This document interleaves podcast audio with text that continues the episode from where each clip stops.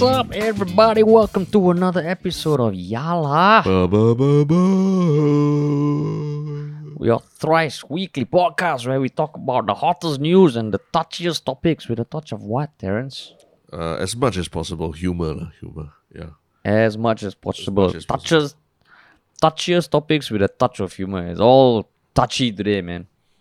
Yeah. Maybe not. Yeah. It's not the best word. Uh. It's a very terrible word to use in light of yeah, it's a in light of what word. we're discussing. Yeah. Oh shit! Insensitive. I was so I was so psyched up to talk about the topic because I think it's so damn important, and I just mm. shot myself in the foot.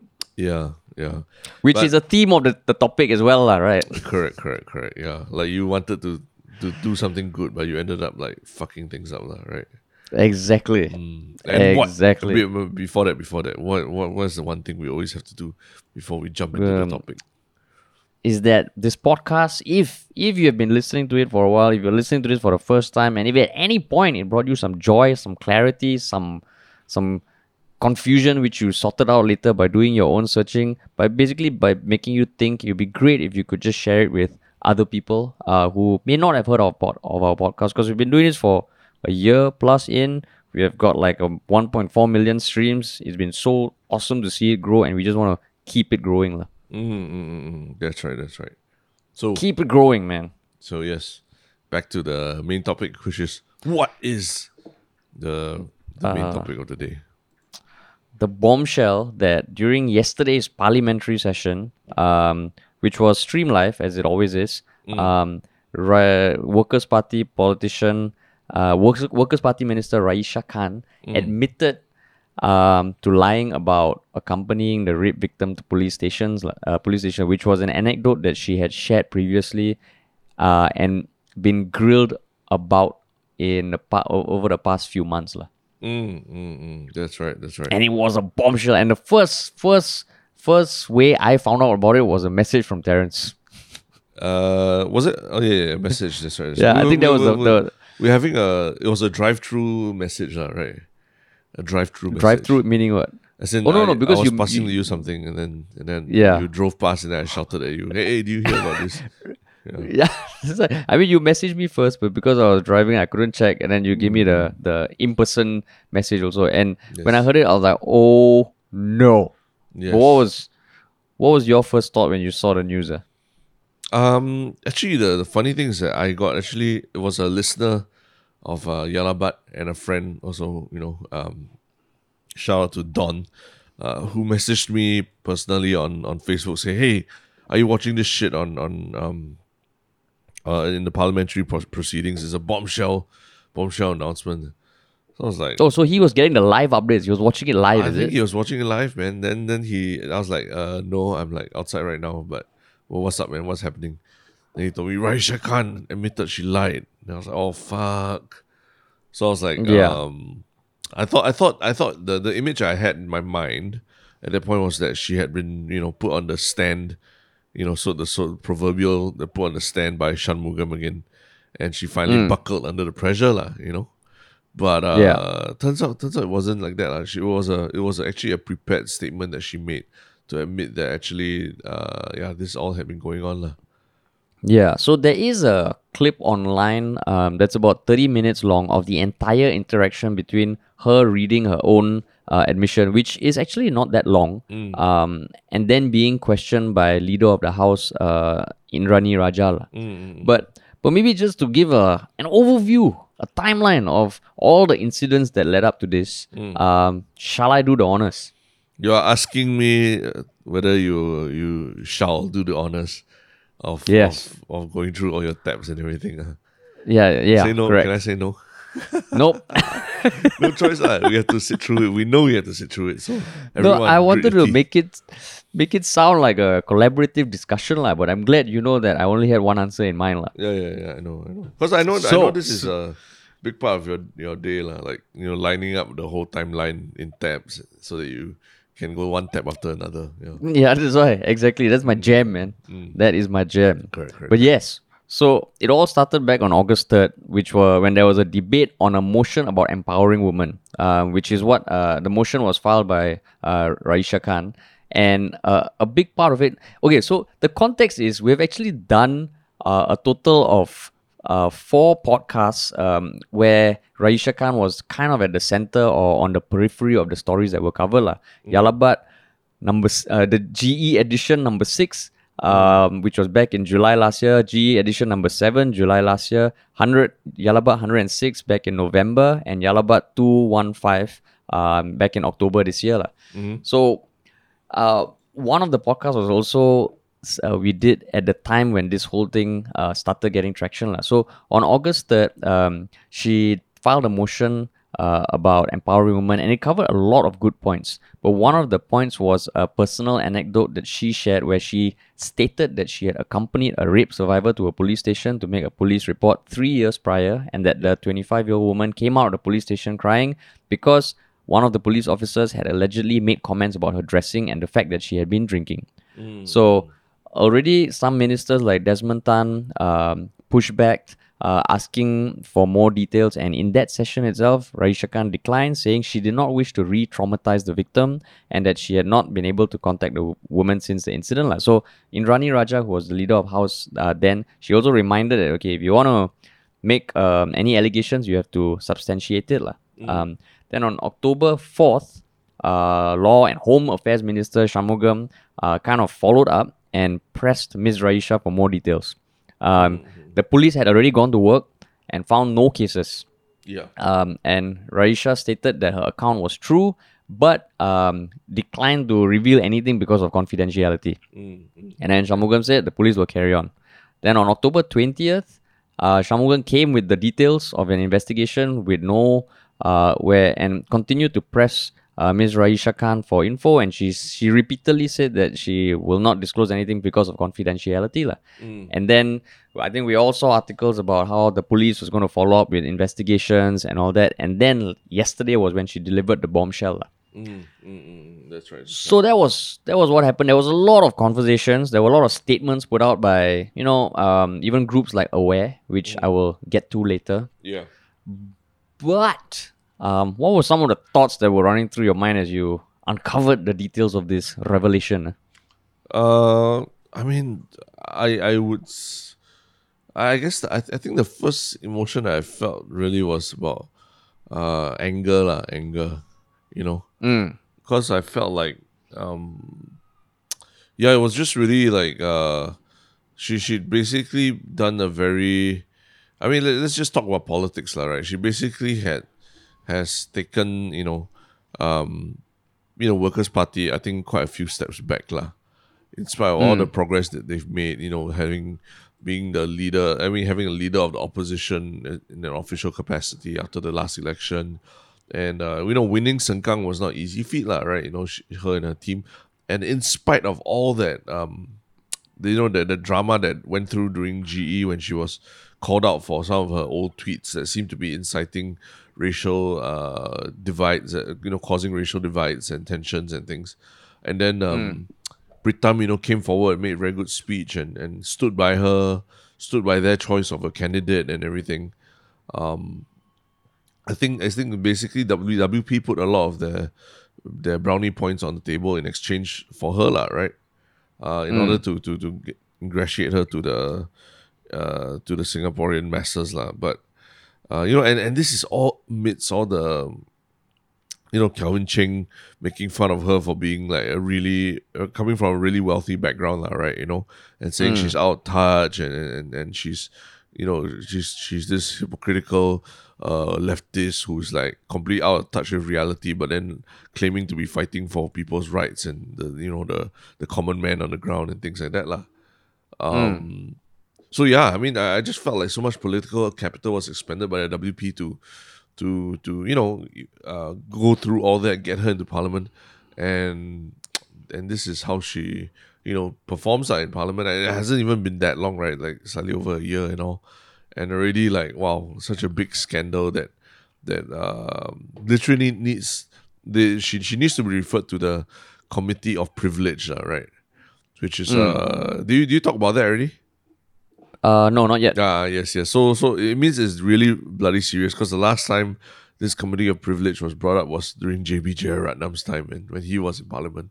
My goodness. Mm, who, yeah, who, probably people listening, they might not even know, they might have heard of him, but they don't even know the extent to which he was involved in Singapore politics. Huh? Yeah, yeah, yeah. J B Jeyaretnam was, uh, I mean, the long story short, he was like pretty much like the the face of opposition politics for a long time in Singapore, like, right?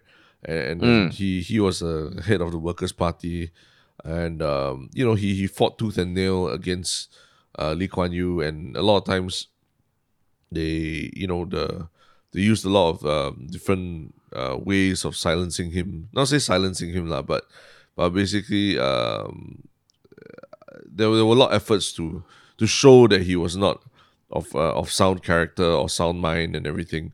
And uh, he, mm. he got sued until his pants dropped. I remember there was one time I came out, I walked out of um, Raffles City M R T, and he mm. was there, man. He was there like uh, ringing a, a you know a bell that you hold in your hand, ringing yeah. a bell, and selling yeah. copies of his book uh, to fund his to fund the um the lawsuits, defamation, right? the defamation fees he had to pay uh, to to Lee Kuan Yew and Lee Hsien Loong or Goh Chok Tong. I can't remember lah. But yeah, he was mm. literally peddling his book, trying to sell on the streets to get the word out. Like, so, and everyone like, you know, avoided eye contact with him and, and all that. Because that, back then, that was how taboo being part of the opposition was, like, right? Um, yeah. Because it was so contentious between P A P and opposition, and you, everyone saw what, what uh, P A P would do to opposition members, like, right? And, and they were scared. Um, but that's why it's such a different world now. And, and it's a world where someone like Raeesah Khan, Um, in spite of having been called out for her tweets and all that in, during the election, in the midst of a very heated election, still managed to, to squeeze in, like, and squeeze in with a pretty healthy margin of four percent with the, the Workers' mm. Party team. And yeah, and, and she squandered she squandered the opportunity, you know, to, to really present W P as like a proper opposition to the P A P. Like. Yeah. Yeah, so, so, so that's maybe, how I felt. Like, maybe, yeah. Maybe yeah, like just to spend a bit of time on the Committee of Privileges, because I never mm. knew that this damn committee existed. Yeah, right. Um, yeah. And it is essentially a committee that kind of uh reviews yeah the, the privileges accorded to ministers and any breaches of that privilege lah.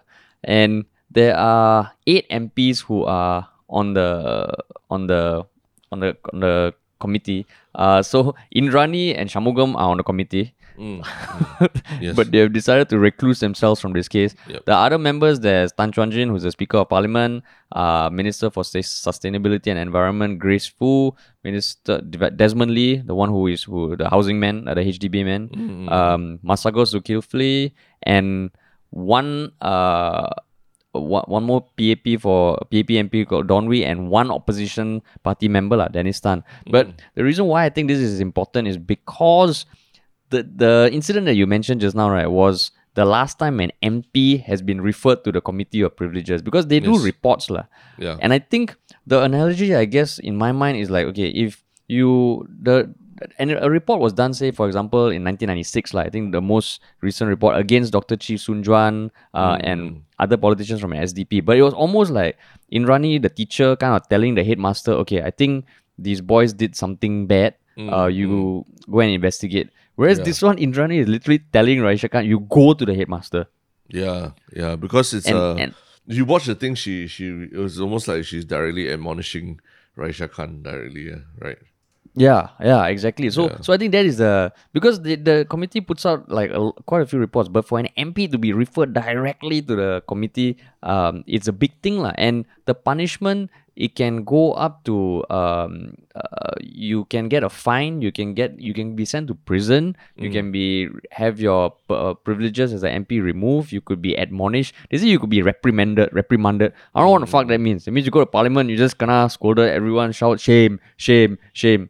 Um, but I think there are there are repercussions, like, But but you know you brought that up. That's almost the outcome, right? But yeah, I think there are a lot since then. Uh, everyone has shared their thoughts on Instagram, Facebook, even Bertha Hansen, Sudhir, AWARE. Um, but maybe be- before we can get into that, I also will share the fact that I'm also pissed. La. I'm mm, mm. I, like, the more I read it, the more I watched the thirty minute thing. And the thirty minute thing, I, I actually thought Indranee Rajah was very, uh, how you say, uh, uh, very decent in the way she did it. La. Mm. Because the fact is, Raeesah Khan did, did, um, come out saying that she is a victim of sexual assault. So I think everybody needs to show some sort of empathy and compassion there, which is yeah. what uh, Indranee Rajah did at the at the start. Yeah. Um, but after that, she proceeded to kind of question Raeesah Khan, and it just made it all the more obvious the scale of the the offense that Raeesah Khan did lah. Because she basically lied three times, no. Mm. Once during the first thing, when Shanmugam questioned her again on October fourth, she lied again. Yeah. Uh, August fourth, and then October twentieth, she lied again. Yeah, yeah. And, but but so to, listen... to to kind of play devil's advocate somewhat, right? Um, what about those people who? I mean, I, I'm I'm seeing a lot of comments online like saying, how about those times that the P A P lied? Say for example, when Vivian Balakrishnan said that Trace Together will never trace anything other than your, you know, location purely for the. purely for you know, virus tracing, contact tracing purposes lah. And it turns out mm. that actually the police could actually have access to it if they went through a court as well lah, right? Um, mm. what, what do you think of... I mean, they a lot of people saying that's also a lie, right? But now that because it's Workers' Party, then then you know they're, they're, they're making such a big fuss about it. What do you think of people I mean, that? That one, I think, is the unfortunate reality of the imbalance in parliament lah. Because, okay, you look at how this panned out, right? The fact that I also saw some people speculating that, you know, there was maybe someone from I S D who went into the sexual survivors uh, group chat that uh, Raeesah Khan is part of, and that gave them enough firepower to know that, okay, she did not have the details, which made Shanmugam and his team zero in right from the start and and do everything a fucking shrewd politician would do, lah, you know? Um... And mm. and it just made me think, oh shit, like maybe maybe they knew they knew they had a case, which is why right from the start Shanmugam went all in, like, and you can only do that with access to resources, with being the Minister of Home Affairs. Who knows, maybe someone is listening to our podcast. Mm. You know, if you're from I S D or if you're Shanmugam yourself, hello. Yeah. You know, uh thanks for the listens. Uh and hopefully we can continue making podcasts. Yeah. But the the thing is, I think that is the unfortunate reality, like, and that's why I think for any opposition party, they are facing a fucking uphill task, and they kind of need to be extra careful, lah, unfortunately, right? Um, yeah. And I remember when we were talking about the the last podcast we did, where just questioning the process of uh, maybe vetting of Raeesah Khan's statement before it went out to Parliament, mm, and mm. I do recall feeling like, eh, how come there was no check? Uh. I know they already overloaded with a lot of work, but if you want to mm. make that sort of allegations, can't just be she she did it on her own without consulting the party, right? Yeah, so, and multiple times as well. Uh, yeah, yeah. So, so I guess to answer your question, I think that is a very good point mm. because it's almost where Vivian Balakrishnan himself kind of admitted that, okay, he was wrong. It was just swept under the carpet, lah, right? Yeah, correct, correct. Um, well, yeah, lah. It's it's uh. At, the, at at some point, you just got to ask, like, you know, everyone, every time every time you tell a lie, especially a lie of a scale like this, right, there always is a point mm. in your mind where you ask yourself, do the do the ends justify the means, right? And, you know, mm. so, I mean, you could tell certain, I mean, everyone in, in life, you tell certain white lies about certain things, right? Um, I mean, I, I I can't speak for you, but for myself, that kind of thing, you know, you know, so, Certain, certain times you don't tell your loved ones things because you want to protect them or not have them worry about you doing something or what lah, right? You know, um, mm. oh, of course, of course. But there's always a point where you like you make a decision about what you want to tell them lah, right, in your head. But when it comes to things like giving a speech and having to write it and then having to submit it for vetting, and after that having to literally perf- I mean, it's a performative thing lah, right? They're giving a speech in Parliament. Technically, you could just email email this thing and ask everyone to read it as well, but giving the speech is part of the parliamentary process lah. So to yeah. go through all that means there must have been several points at which she had a chance to think, hey, this thing that I'm sharing, this big story about, um, you know, that that that puts not only the police in a pretty bad light, but also is sharing a story, uh, you know, that turns out there's someone else's story lah, right? Uh, someone else's mm. story of being raped and, and having a bad experience with police. To to sort of just take that as your own, and then after that, sort of, sort of plant yourself almost in the center of the of the whole debacle, right? I, I mean, I can't help it lah, but just there's this there's just every uh, everything I'm reading about na- how narcissists behave, that feels like the kind of narcissistic kind of behavior lah, you know, mm. where you feel like you can get away with telling half truths all the time, or, or even just straight out lies, and and and and you plant yourself at the center as the as the almost like the focal point of this of, of something like that, like, right? You know, because actually, yeah. if you yeah. think about it, right? If you think about it, if she had just said that, she she could have said it any other way. She didn't have to admit that she was a survivor of a of a of a of a, of sexual assault, like, right? And, and okay, mm. okay, just just before that, I'm I'm not I'm not downplaying her experience as a survivor of sexual assault at all, lah. But I'm just saying, mm. if she really felt the ends justified the means, right? That means where she had to embellish the story slightly to make it feel real and, and make it much more uh, palatable for people. All she needed to say was that maybe she was volunteering, you know, as a chaperone or something like that to help to help a, a women's group, lah, right? Of sexual assault survivors. Mm. And mm-hmm. she happened... She happened to hear a story from another survivor that this la la la happened la, right? Mm. But the fact that she cooked up that whole thing about having accompanied the person to the police and she came out crying and all that, that's not just like, I mean, it's a whole sequence of events that she has just cooked up, you know, to to to to, to make her story, to embellish her story. You know, it's not just a minor fact that it's like it's like yeah, it's like really placing yourself in there, like Inception like that, like, you know. Where you put yourself mm. in that in that thing that happened when you when it never happened. Uh. So, I mean, even if you want to tell a lie, you you got to think about what kind of lie to tell. Uh. So that's where I, I don't really buy buy her, like, you know, suddenly saying that, oh, I didn't have the courage to come forward as a as a member of the group. That's why I, I cooked up this story to you know to to to, to tell the story lah, as it is lah. You know, yeah, that that, I mean, that doesn't fly to me because there's another, there's so many other ways that she could have mentioned that she knows about this story, but it was it didn't. She was not at the she was not at the center of it, lah. You know. Yeah, and I mean, I think that was what also when if you see her statement, right? Um, she starts off by saying that uh, okay, the fact that she should share an anecdote, uh, she was not present. And then the, the the anecdote was shared by the survivor and a women's support group for women, which I was a part of. And then she goes on to share her personal experience before coming back to, to the issue. Like. And that's where, honestly, when I read that already, I felt like, you can, like, as much as, yeah, like, she, I can't imagine the trauma of being a survivor of a sexual, um, uh, uh, sexual assault or, or anything of that nature to mm. kind of make it, put that at the front and center of the reason why you told her. I felt it's like, uh, I don't know, it's it kind of l- lessens the sincerity of the apology, I feel. Yeah. Like, it just made me feel like, yo, okay, like, um, are we supposed to feel less bad that you lied in parliament because of this? Because when, when like, the question, the points that you just made, Indranee Rajah literally said that in court. She said, could you not have just told the same story by saying you heard? Mm. Not that you were there, you yeah. heard. And Raeesah Khan admitted that, yeah, she could have, but she also kind of explained that at that point in time, what was going through her mind was that um, she had not even been open about the sexual assault case with her family and friends, and she was processing all that at the time. La.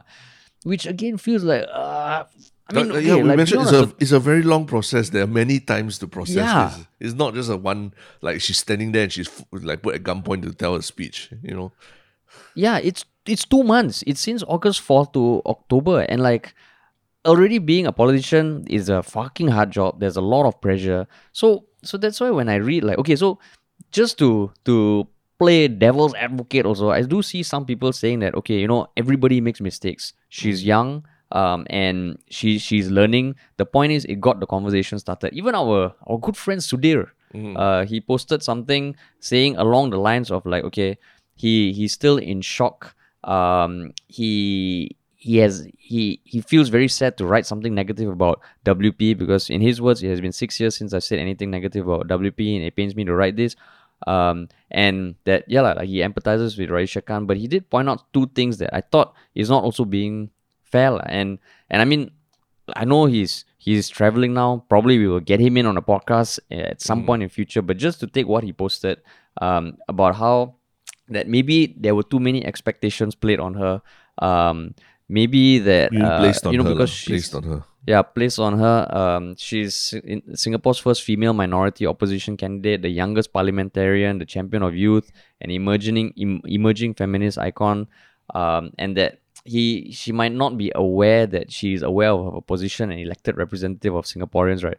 What do you make of, of that? Because that is probably a lot more detailed uh, version of the sentiments that I'm seeing on Twitter, especially mm. Twitter, about how, yeah, you know, like, fuck the headlines for kind of focusing on the fact that, yeah, she told the mistruth, but what about the the, the fact that some, the allegation still stands and all that? What do you make of that? Uh? Uh, um... The allegations that that, that uh, no no as in that, that that kind of thing that okay she's the youngest parliamentarian, uh, there's never been anyone like her before la. in parliament. Then yeah. we should cut her some slack and all that, right? Yeah, yeah.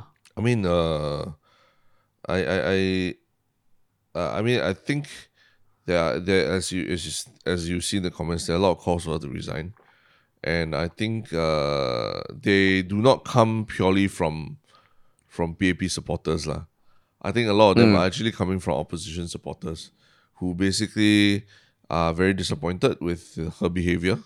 They might not be mm. constituents of Sengkang. You know, you're not a constituent of Sengkang. I'm not a constituent, constituent of Sengkang. La. But I think if you are, you know, so-called fighting the good fight, la, right? The opposition fighting the, the, the fight against against a one-party state and, and everything, you know, which philosoph- philosophically I can, I, I, can, I can vibe with that. La. I can vibe with that, you know, the... The fact that, you know, having having a one-party state for that many years uh, is not good for Singapore, lah, right? Um, mm. But in that case, you need to be, you know, you need to be held to a higher standard, lah, unfortunately. And uh, mm. if your age or your experience or your immaturity or what doesn't cut it, it doesn't cut it, lah. You know, there's no room mm. for there's no room for trying out or, or, or you know internship or apprenticeship or things like that. I think from day one, you have to hit the ground running already. Um, mm. That's why I mean, I, I respect, you know, like like uh, the fact that someone like Nicosia, when she first when she first came to the scene and all, I think in the early days, the you know, she was a lot more emotional and and, and, and even on camera, everything, she was a lot more emotional and all that, right? And mm. then, you know, then she stepped away from the limelight for a while and, you know, worked and, and had a family and everything. And, and it just... probably just matured lah, you know. There's, as you get older, you know, when you know you, you get gain a different perspective. When you live overseas, you gain a different perspective. Then after that, she she really like okay, I'll, I'll come back and I want to do politics. And then, you know, uh, who who she also changed uh, her political allegiances and things like that lah, right? So so mm. I, I respect the fact that, you know, it's not the kind of thing where you just try once, you know, because you're the You're the you're the you're the it you're the the in thing at the moment. You just try once and you, you don't get it, then you just fuck off forever, lah, you know. But but yeah. you try and try again, you know, even if you don't get into the parliament this time, you think about it long term and, and what you're trying to do long term and, and all that, lah. And, and even find a find a sustainable way for it to be your to, to be your career. I think like Nicosia, if I'm not wrong, she still still has her main job, lah, right? I'm not sure if she's a mm. full time politician or all that, lah. But but my point is my point is that Yeah, some some things you really just cannot get with youth, lah, right? You know, you won't get that, yeah. that level of experience. You won't get that level of maturity. You won't get that level of uh, uh, insight, lah, that an older person need, can can bring, lah. And, and I mean, everyone will bring up, oh, how about someone like Mark Zuckerberg? You know, he's yeah, yeah. But that's that's he started a business, but remember he's been he's been shepherded by a lot of more experienced older people around him as well, like Sheryl Sandberg and, mm. and a lot of uh, advisors that he, they're able to get around him and all. So it's not like he was just a one-person team, lah, right? So in some sense, if you, if if the, even she might be the youngest person on the team on it, but if she's a real, and this is a very tough word to use, like, if she's a real liability to the team, right? At some mm. point, you just got to cut your losses and, and just like, okay, enough enough drama with this person already. We need to find someone who yeah. who understands the gravity of the situation, lah. Yeah, because I mean, who knows what's going to happen with the Committee of Privileges? Who knows what she's going to do? Who knows what Pritam Singh is going to do? But mm. to me, no, actually, if you ask me, pers- that's, actually, that's actually interesting. Like Committee of Privileges, she could actually end up going to jail, lah, right? Yeah, she could. Yeah. She could end up going to jail. Yeah. So, so that work as a so, as an M P and all. I don't understand. I don't know. Yeah. Fuck. Would you need to step God, down like, first or what? You know. I think I think you probably step down. I don't. I, I'm guessing the jail that you get sent to. I don't know, man. Like because you like, know there are like, probably different tiers of jail, yeah, also, right? Yeah, exactly. Home, maybe home, home arrest or home arrest jail, home jail. I don't know. Maybe don't know. just like paint paint the whole room white or something so that you know there's no blue anywhere. There's no blue anywhere. yeah. yeah. But but I saying, mean, yeah. yeah, barring the outcome of that and all, and I, I honestly, if she carries on as a politician or W P, I think that's the worst thing they could do her. Because mm. now, so you're saying regardless, point, regardless of what she's sentenced with, even if she's just given given a very light like uh, warning or something like that, W P a reprimand, should, a reprimand. Yeah, yeah, you're saying uh, W P should still drop her, lah. I think so, because to me right now, like if you ask me, I have lost a lot of um, faith in her as a politician. But to me, it's like, wait, so how did that get through as an official statement from one of your M Ps? Mm. And I know opposition parties, they really lead a fucking, like they are going up or pushing like a five ton brick up a hill. But this, if she carries on, right, it would, it would just be. I, I think the whole message of, you know, we stand with other people, we will come out stronger of this. I'm like, no, in this position, cannot. Like, I, I cannot accept it. That's how I feel now. It yeah. might evolve over the next few days. But I feel if she stays on, if she doesn't step down, if Pritam doesn't, it just, they lose a lot of the the the trust that has been built up. Like, and I think they've done a damn good job so far. Yeah. Um, I think of all the opposition leaders and all that, you look at people like Pritam um, uh, and the, some of the other M Ps who are in parliament. Yeah, they they are they're good lah, you know. And, and I look at them, I'm like, okay, I, I respect these politicians, I trust them. But for this, right, because it just like, and we have just been talking about the repercussions of the opposition party. What about the repercussions for actual victims and survivors of sexual assault? Mm. Um, what about even you look at the group AWARE, right? Mm. When Shanmugam first grilled um, Raeesah Khan on August fourth, they came out with a statement saying that, um, you know, uh, literally believe that when a survivor discloses their experience of sexual violence and associated tr- to trauma to someone, that the responder has certain ethical ob- ethical obligations regarding confidentiality. Like essentially saying, if she chooses not to disclose it, you have to respect it. And this yeah. was on uh, fourth of October lah, when yeah. Shanmugam also... a grill. Then yesterday they came out saying, yeah, like, shocked and disappointed. And I thought their statement was previously worded, and they did address the fact that they were calling for confidentiality back then. Mm. But for me, the broader uh, repercussions, right, is that if you look over the past year, there were so many people standing with Raeesah Khan. Mm. You know, like shitting on the fact that people were questioning the allegations she made about race, and like you get all these people who, like, um, were were. She she she was seen as a as a bastion of what is morally right and the youth and all that. Like, and I think mm. that is a huge fucking uh, dent now, because like even uh even my girlfriend said she met someone today uh, when she was out, saying that they feel embarrassed right now mm. for having been such Sounding a vocal more. advocate about Raeesah Khan. Mm. And I feel if that is the impact, right, holy shit, man, yeah. um, it's just going to cause a lot of, of divide and repercussions. And I can tell you, Xia Shui is probably lining it up. lining it up. Another though. million view video coming up. uh, no, no, she's like, yo, yeah. man, the universe likes me, man. What is up? Yeah. I mean, the so, so I would like, at this point, I think it's very appropriate to quote a, a line from a John Mayer song. You know, fool mm. me once, I let it be. Fool me twice, you're dead to me, and three times makes you family lah. So the point is, Wah. like, the point is, I mean, if you really spare her this time, right? It feels like you're in an abusive relationship lah. You know what I mean? I mean, mm. like, like Pritam and her lah. You know, you already had yeah. to help her. You already had to drag her out of the mud the first time already, and this time, if it happens again, I mean, you got to just yeah lah, like I say lah, cut your losses. You know, cut off the anchor and then just. Move on already lah. If not, you, mm. you, you if you you know, stand by her again, for what, you know? Then it just feels like you are you are. I mean, ironically, party to a, an abusive relationship lah. Someone who keeps fucking yeah. up, and you just keep saying, "Oh yeah, you know, she, she she's has learning. A reason. She's young. She's learning. Her heart is in the right place." That's exactly what an abuse victim says, lah, right? Yeah. And I mean, so so so that's why uh, following on that, right, when I say that I think she should no longer be part of W P, I, I think she can still fight the good fight. In fact, I think she would she would do a great job as an activist, because people know her, people know what she stands for. Mm. Granted, what she tried to do maybe wasn't done in the best way, but she now has a lot more visibility and a much louder voice lah. Mm, right? Yeah. So she can still carry on that. The, the thing is, if you're a politician, if you're an elected member of parliament of the opposition some more, yeah, you really need to be held at a higher standard lah. Because if you mm. kind of do things, something like this repeatedly, mm. it just reflects so much on your political party, the people who support you, mm. and the whole, I mean, even the, the S J W, right? Mm. Now, I can so imagine people who are anti-S J W, anti-woke, kind of using this as a case. Like, see, this is what happens when you, what you're arguing for is morally right, but without facts. Yes, yes, yes. And, and I think uh, I think you, you raised a good point about... um. About um, uh, what was it? Uh, you raised a good point that it's it's not based on uh, facts, lah. Like a lot of the the, the things that um, she, I mean, she said it wasn't. I mean, basically, she cooked up a story, lah, right? And and being a there's a bit of a difference between being an activist and being a politician, lah, I feel. Mm, and I think uh, when yeah. we spoke to Sudhir before, he also pointed that out that that you know being an activist and, and being a politician. Uh, different different means and different ends, lah, right? So an activist really is about calling, you know, raising awareness and and, and trying to effect change via raising awareness, lah, right?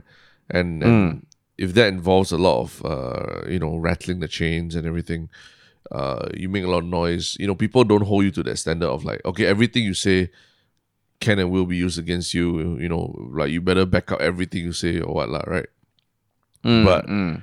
When you talk about politics, there's literally like, you know, the shit is being live streamed. Parliamentary sessions are being live streamed. You know, every single word you say is being scrutinized. And yeah, it's just a different standard, lah. So yeah, lah. Maybe maybe activists really don't don't make the best politicians after all, lah. I mean, you think about it. Like we speak a lot about politics and all, but mm. I will never imagine myself being a politician because I will suck mm. at it. Yeah, I will suck yeah. so bad yeah. that I will be an embarrassment to every every, every political smile, party. Every wave of yours will be like hypocritical because uh, you're like, what the yeah. fuck am I doing here? If that's yeah, what you'll be thinking, right. yeah. It's like in parliament, if I cannot say like, hey, fuck this and all that, fuck, cannot. Yeah. I don't think. I mean, I probably can lah, but you just feel like, um, yeah. So I totally admit, but I still care a lot about issues. We still talk a lot mm. about issues that right. we want to talk about, but. Yeah, you can still do it, and and I think at this point, wow, it, it, it it's I, I can't imagine W P not doing anything if Raeesah Khan can still carry on as a politician, lah. But who knows? Mm, who mm. knows what's gonna happen? Who knows? Yeah, I mean on on Reddit, on Singapore Reddit, and all generally, I think, yeah, like she's being called out. It's only on Twitter. Lah. On Twitter, I see a lot of kind of people still supporting her, and like, uh, I mean, you can still support, but mm. kind of, kind of like uh. condoning, is that the word? Uh, correct yeah. word? Condoning her her lies, lah. But yeah, la, you know, you know, there's, there's a lot of yeah, there's a lot of uh, people that we speak to off the record that say they they yeah they don't like the clout chasing that a lot of uh, so-called activists and all that do, lah, right? Whereas they, they you know the the they, they just feel that the the means always justify the ends, la. Even if the means, whether it means is lying about something or or, you know, defaming someone or saying some shit about somebody. The means always justify the ends because the ends are, are good, lah, right?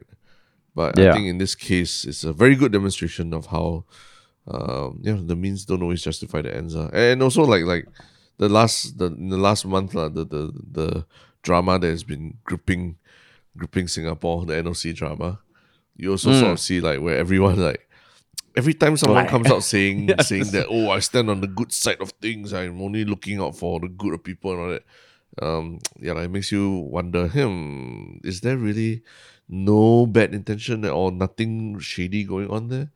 You know, it's another reminder. Yeah. So, I mean, also the the the the thing about, you know, like, it just weakens the arguments for a lot of Uh, things that people have called out the, the P A P for, because one thing I didn't mention was that, you know, we always hear this term, yeah, you use taxpayers' money for this, you use taxpayers' money for it. If the police really had to launch a investigation and all, there's that also, lah, right? Mm, mm, yeah. Yeah. But but I mean, I, I I recommend everybody to watch the thirty minute exchange with Indranee Rajah, because the one thing I will give Raeesah credit for is I cannot imagine what it feels like to stand in parliament, Uh, admit that you lied and have to kind of answer those questions over thirty minutes. Like, and I don't think the questions were overly harsh or anything. Mm. But the fact that she could do it um, relatively composed, I think that is, whoa, shit. Okay, that is, um, uh, I, I, I, I've, I wouldn't wish that on anyone, mm. but she has to account for what she did, lah. Yeah, but it's hard, it's, it's hard even for me to like, I really give any credence to anything she says from now on.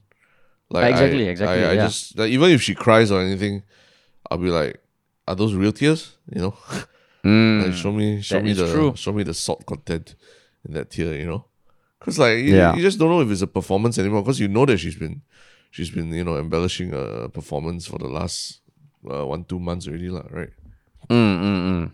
Exactly. Yeah. But but yeah, it's interesting to see how this debate, like, as I scroll on Twitter, I see another one. At least Raeesah Khan had the guts to apologize. What I want is an honest politician. She's the perfect example of one. She also did obviously what? show remorse. I mean, what? come on, man. Come on, come on. Come on. Come on. No. Get your what? head out of your what? ass. Come on. She's the perfect example of an honest politician. So when I see comments like that, right, I'm like, just shut the fuck up, lah. Like I what I cannot I I I I I you know the phrase I can't even. I hate mm. that phrase, but I will say it now. I can't even. Yeah, I can't even. I can't even. Ooh. Yeah. Ooh, ooh. Yeah. Yeet. We gotta yeet. gotta Get, gotta. She has to yeet out of she. the parliament, man. Yeah, yeah. Anyway. she. Um, but yeah, la, that's our attempt to connect with the young people. Because uh, unfortunately, yeah, yeah. their role model has disappointed them. Um, mm. Well, yeah, I mean, that, that, that sort of brings us to uh, our slightly goofier topic, la, right? Which is also about, mm. I mean, um, not say activists, but also fighting for for change, la, but in a different way, la, right? Uh, and this yeah. is this is over an uh, an exchange over Twitter between Elon Musk and the United Nations. Uh, and what is this topic about? Uh? The topic is um, uh, Elon Musk's response to the director of the U N World Food Program, uh, mm. David Beasley. Mm. Um, He just tweeted something on October nineteenth. Congratulations to Elon Musk for passing up Jeff Bezos as the world's richest person, worth a whopping two hundred twenty-one billion dollars. Mm. Elon, to celebrate, I'm offering you a once-in-a-lifetime opportunity. Help us save forty-two million from st- people from starvation for just six point six billion dollars. Offer expires soon and lives do too.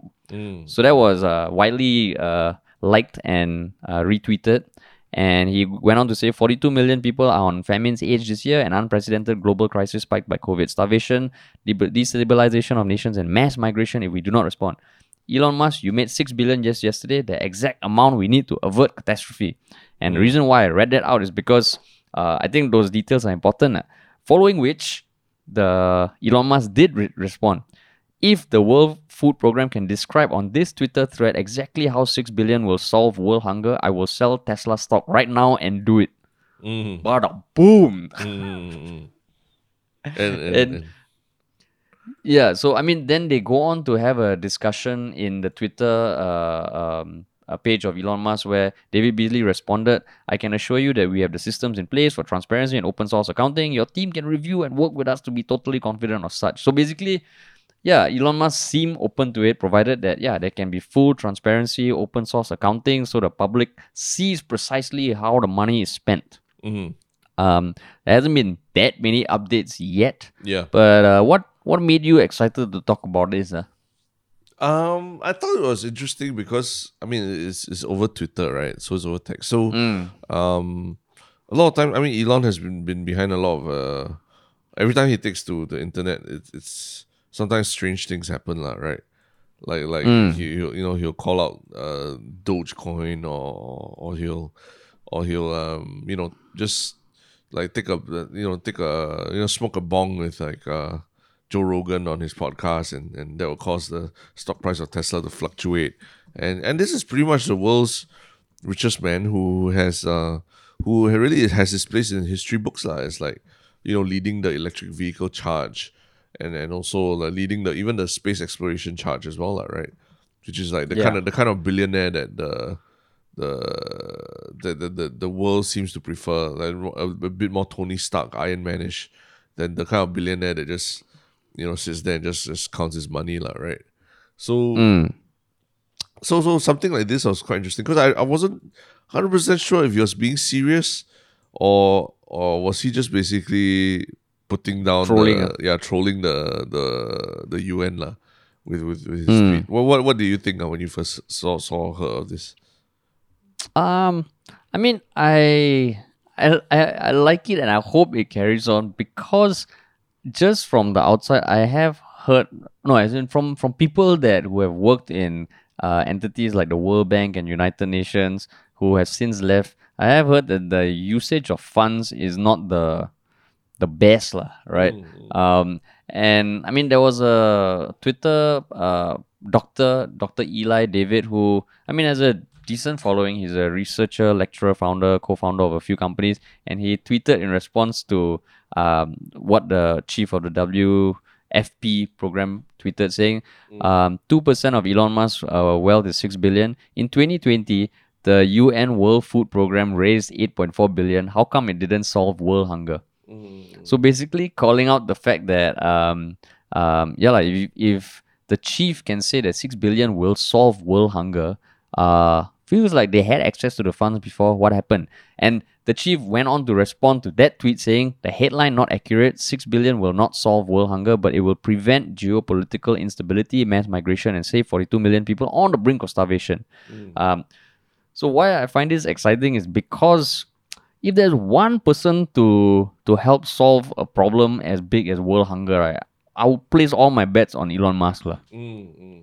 So, so you you so, think that you don't think that it was com- a completely cynical kind of uh, tweet, lah, when you put that out? I actually don't think so, man. I don't think so. I think with Elon Elon Musk, you can never really predict whether he's being c- cynical or not. But the fact is, I mean, okay, it's not going to be a matter of like, okay, he needs to check his finances at the end of the month to see whether he can afford six point six billion dollars. Mm. Um, he seems like a fairly motivated guy who wants to cure a lot of global issues. Mm. So yeah, I would, I would fucking love it if it. It kind of like uh, brings us all on the right of how the six point six billion dollars is going to be used. Like, because I think that is a very common question, right? Like, uh, mm. you know, everyone's donating this money. Um, where is it going? And uh, I think donating aid and uh, getting aid to people who need it is a fucking hard job and probably yeah. so much more expensive than anyone can ever imagine. But mm. it's been a, a black hole mystery for a long time, lah, for various reasons. Yeah. But I think it's I think it's interesting, lah. But yeah. What about you? I mean, the the thing is that the information that he he's asking for, like like is is is always published, lah, right? There's there's always like all these annual reports and everything that they publish. And I, I did read on certain articles that uh, that twenty nineteen, twenty twenty, all the annual reports are there for for Elon to really look through and read look through and read himself, lah. So if he really mm. wanted to, he could easily do it now. And um, yeah, it just seems like that's why that's why a lot of people are saying that it's a it sounds much more cynical than than the actual thing, like, isn't that in that if he really wanted information, uh, he of all people would know where to find it or, or how to find it, like, but he wants. As in you said you said who was more cynical? Uh, Elon Musk. Uh, that that he ah. that, it, that they're saying that it sounds like he's almost trolling the guy, like uh, trolling the, the U N executive, like, by saying like, I mean, if, yeah, like, show me on Twitter, you know, in on Twitter, just tell me how you, how the hell you're gonna solve this this issue just with money, because you already have, they already have money, right? You know, they already raised um, money. I think mm. just the the six billion will, will feel a shortfall, but but the, he wants it to be much more transparent, like who's getting paid what and everything, like, because yeah. if, if if money itself could solve the problem, I don't think. Um, I think that that's what he's saying also. If it's just money that could solve the problem, uh, then it wouldn't still be an issue at this point, lah, right? Mm, also, you're saying like it's a very subtle play on on, on that thing, lah, which which I agree. I think like it's not a, just a money issue, lah. Mm. Um, I think even in recent times there were cases of like some controversy about U N workers mm. being involved in sort of some sort of demanding sexual services. Um, from the people in in the areas that they were helping, lah. Let me just Google that to make sure I'm not pulling shit out of my ass. But yeah, no, you're, but, you're right, lah. There is a lot of uh, there's a lot of uh, skepticism about the, the how a lot of these U N programs and all. And how do they? How's the money really mm. spent? And does the money really reach the the you know the the recipient, lah, at the end of the day? Oh shit, yeah. So the the I think twenty eighteen, if you just Google U N workers controversy, holy shit, there are headlines like Oxfam staff uh, like were confirmed to have used prostitutes in Haiti uh, while they were delivering help there. So yeah, so there's a lot of of um, controversy there, lah. So so what you're saying, but do you think uh, just for a thought experiment, do you think if they agreed to have something transparent, Elon Musk would actually would come through? Yeah, yeah, yeah. I think this is their, their best shot lah. He's he's someone who actually uses social media, and actually like um, I mean he, he carries through on stuff he says that he'll he'll do. A lot of times he does it late or he does it much later or what, but he actually does does deliver lah, right? And and yeah. if, if if he's really being challenged at that, if they really uh, do something proper, I think, and, and it doesn't feel as orchestrated as like remember when. I think Lee Hsien Loong was tweeting something about like e-payment system in Singapore. Then, oh yeah. Then the Raeesah C E O Tan Min Liang, yeah, yeah, you know, we we can do it. Give us six months and blah blah, and and yeah, it just felt very orchestrated lah, that whole thing, and then end up they yeah. you know they they started Raeesah Pay, but um didn't really get off the ground in Singapore lah. And then I think uh, as of like a few months ago, it got shut down already. Eh? So yeah, yeah. Whereas with Elon Musk, I always feel like you know this guy. As rich as he is, as protected as he is, as in his bubble he is, but uh, you know, like when you listen to something like the Joe Rogan podcast, and he talks about how he he can't sleep at night because like a thousand thoughts are flooding his head about you know what problems can he solve and all that. It tells you that this guy, mm. you know, I mean, money is just is just a, a means to an end for him, right? And the end means and the end is really about just solving whatever problems that that that that uh, he feels are important to solve, lah. So. I guess the opportunity is there if you can justify why world hunger is that big a problem that can be solved with money. You know, he, you know mm. who knows? Maybe he might just open up his wallet or just sell some Tesla shares. Uh. Yeah, because can you imagine like if Elon Musk were to go for a job interview and the interviewer just says, "Okay, tell me some of the things we've been up to the past few years." Yeah. What the fuck, man? Yeah. You know, I've been just you know like creating a an electric car company that's gonna you know take over the world, putting humans on Mars. Yeah. Um, co-founded a company that is, you know, revolutionizing solar uh, solar power. Yeah. Like, holy shit, man. I think I think Ser- Sergey Brin or, or Larry Page, one of the Google co-founders, said that uh, when asked how would they solve the biggest issues plaguing uh, mankind, they would say they would give all their money to Elon Musk. yeah, yeah something something along that th- those lines. I don't know whether it's just a hype uh, hyperbole or something, but...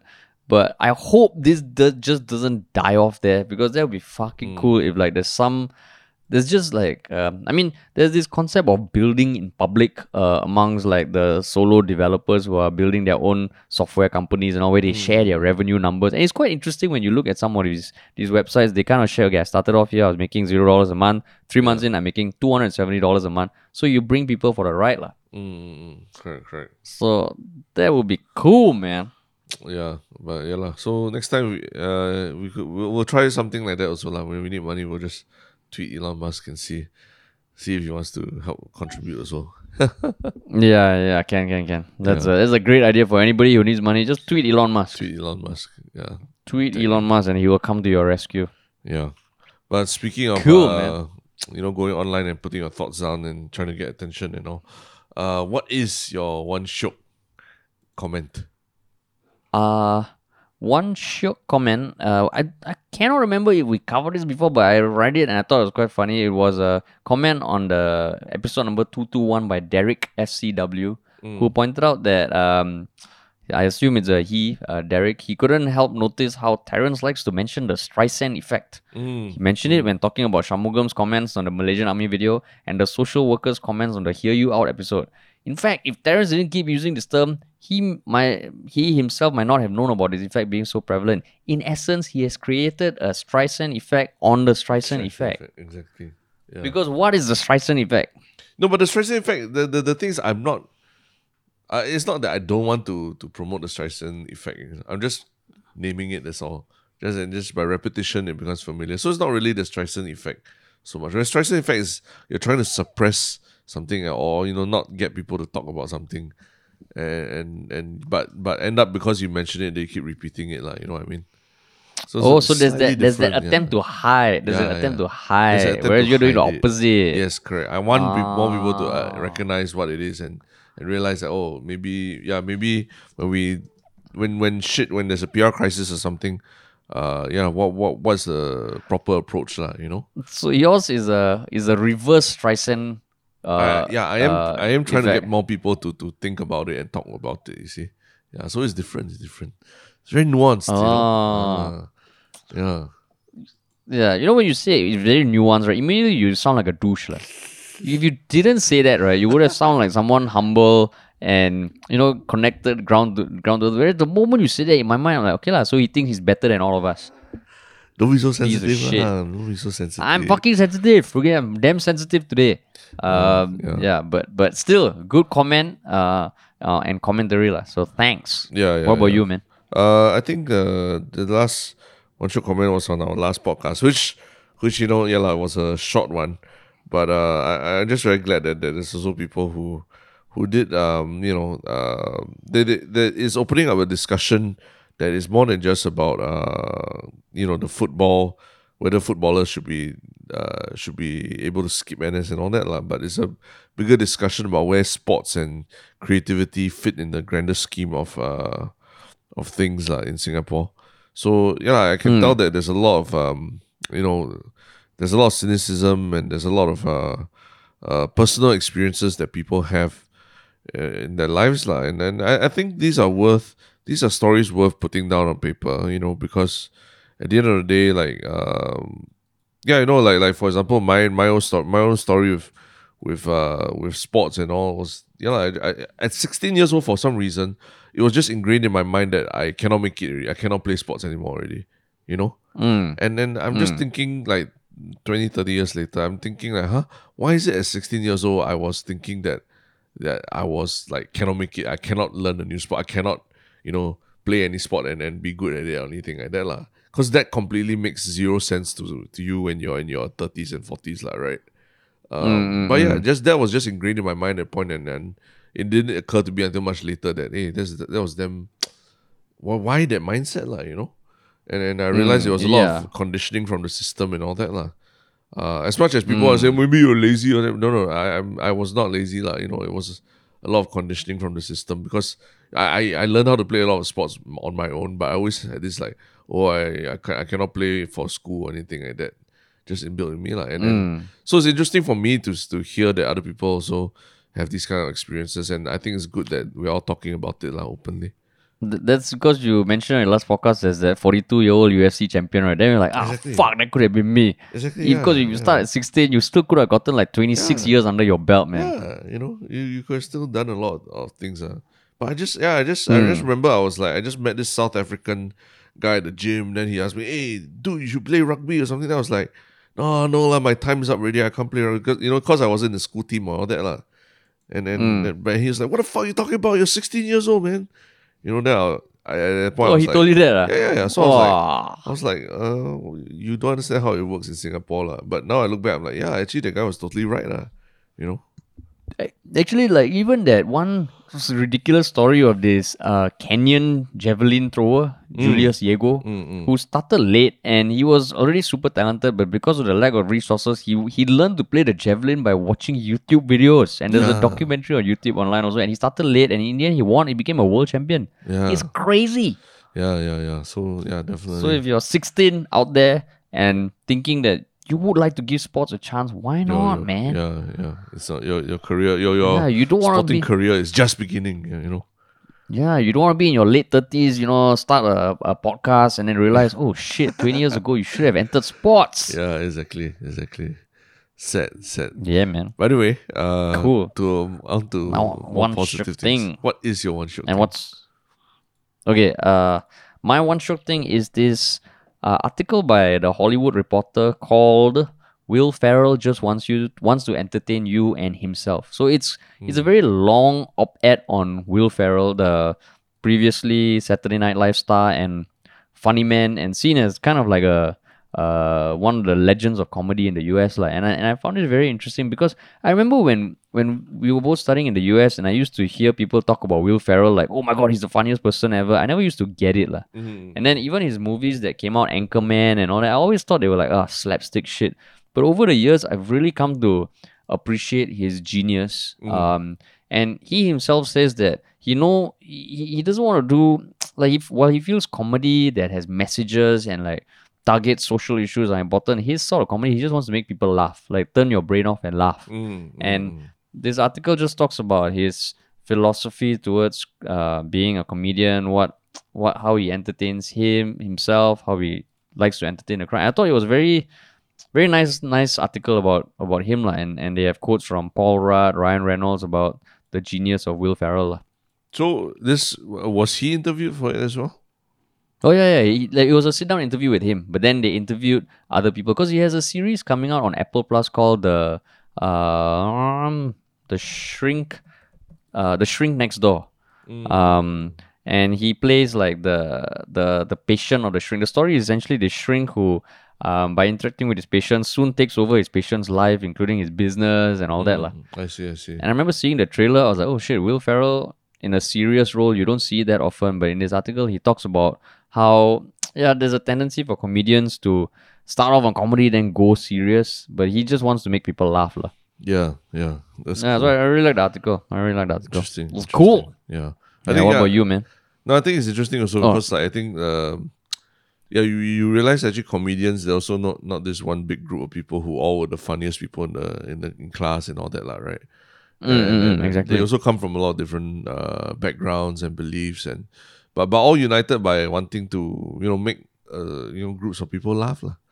Yeah. yeah, like when you were when you were referred to as a stand-up comic, you know, when we did our stand-up comedian yeah. uh, debut, how do you feel? Uh? Cringe, cringe. I was like, oh, yeah, like wait, wait until they actually hear the jokes first, then say, yeah, yeah. yeah, man. Because I guess we fall in the the, the vein of comedians, lah. Yeah, and yeah. who would have thought, man? Who would have yeah. thought? Uh, yeah, cool. Well, yeah, What's my one shot thing? thing is uh kind of related to sports as well, but uh, it's it's quite a funny story because apparently this past week. Uh, Roger Federer has in he was invited to inaugurate a tram that is named after him, and and you know that displays pictures of him all the way through his playing career. And this mm. new this new tram is called the Federer Express, uh, literally oh. the Federer Express. So you can actually take a tram. I think it's the number one tram in Basel in Switzerland, and yeah, you can just uh-huh. you will be see pictures of him throughout in uh, inside and outside and. His achieve and the listing of all his achievements and things like that lah. So um, mm. yeah, given that uh, everyone's starting to travel again, if you happen to be in Switzerland, don't forget to stop by the Federer Express lah. Seems seems like a a very uh, strange thing for a sports person to be peddling. You know, usually the sports people are peddling like shoes or or something like that. But Federer, yeah, he's Federer is yeah, he's he's like the amb- train ambassador or something. Uh, yeah. And he talks, it's quite sweet lah, because he talks about how he used to take the train himself, you know, to to to go to his training and what he would he would listen to his Discman and things like that to relax. Uh. Yeah. Does he stay in Basel? No, I think he lives in Monaco now, if I'm not wrong. Like like it's he all lives in Monaco, because yeah, rich people do like. I yeah. thought I thought he has this this enclave uh back in Basel because he's from Basel, right? Yes, yes, correct, correct. Yeah. Yeah. Mm. He's from there. I'm sure he's got property there and all that lah, but I think he's with his family. He lives in, in Monaco. Yeah, Monaco. But why why does the Federer Express sound so familiar? Is it a term that's been used before? Yeah, I mean, it's, it's just generally it's like a nickname that they that people say whenever he's playing them well, lah. You know, uh, oh, the FedEx, the see, Fed, Federer Express, lah. Like it's just smooth sailing and everything, like you know. So, but see, it's just I funny see, that it's actually come full circle, and he's literally, you know, uh, a spokesperson for a, a train line in Switzerland. Wow. Yeah. That's one of cool, those funny man. things. But yeah, that's my one shot. Cool thing. man. All right. So um thanks thanks for listening, everybody. And if you have any thoughts, as always, on this podcast, you can sh- please share it uh, on our Reddit. The link is in the show notes. Yeah. And and yeah, cool. And that that's all. That's all. Is that is that all? Yep. See y'all soon. Okay. Cool. Talk. Bye bye.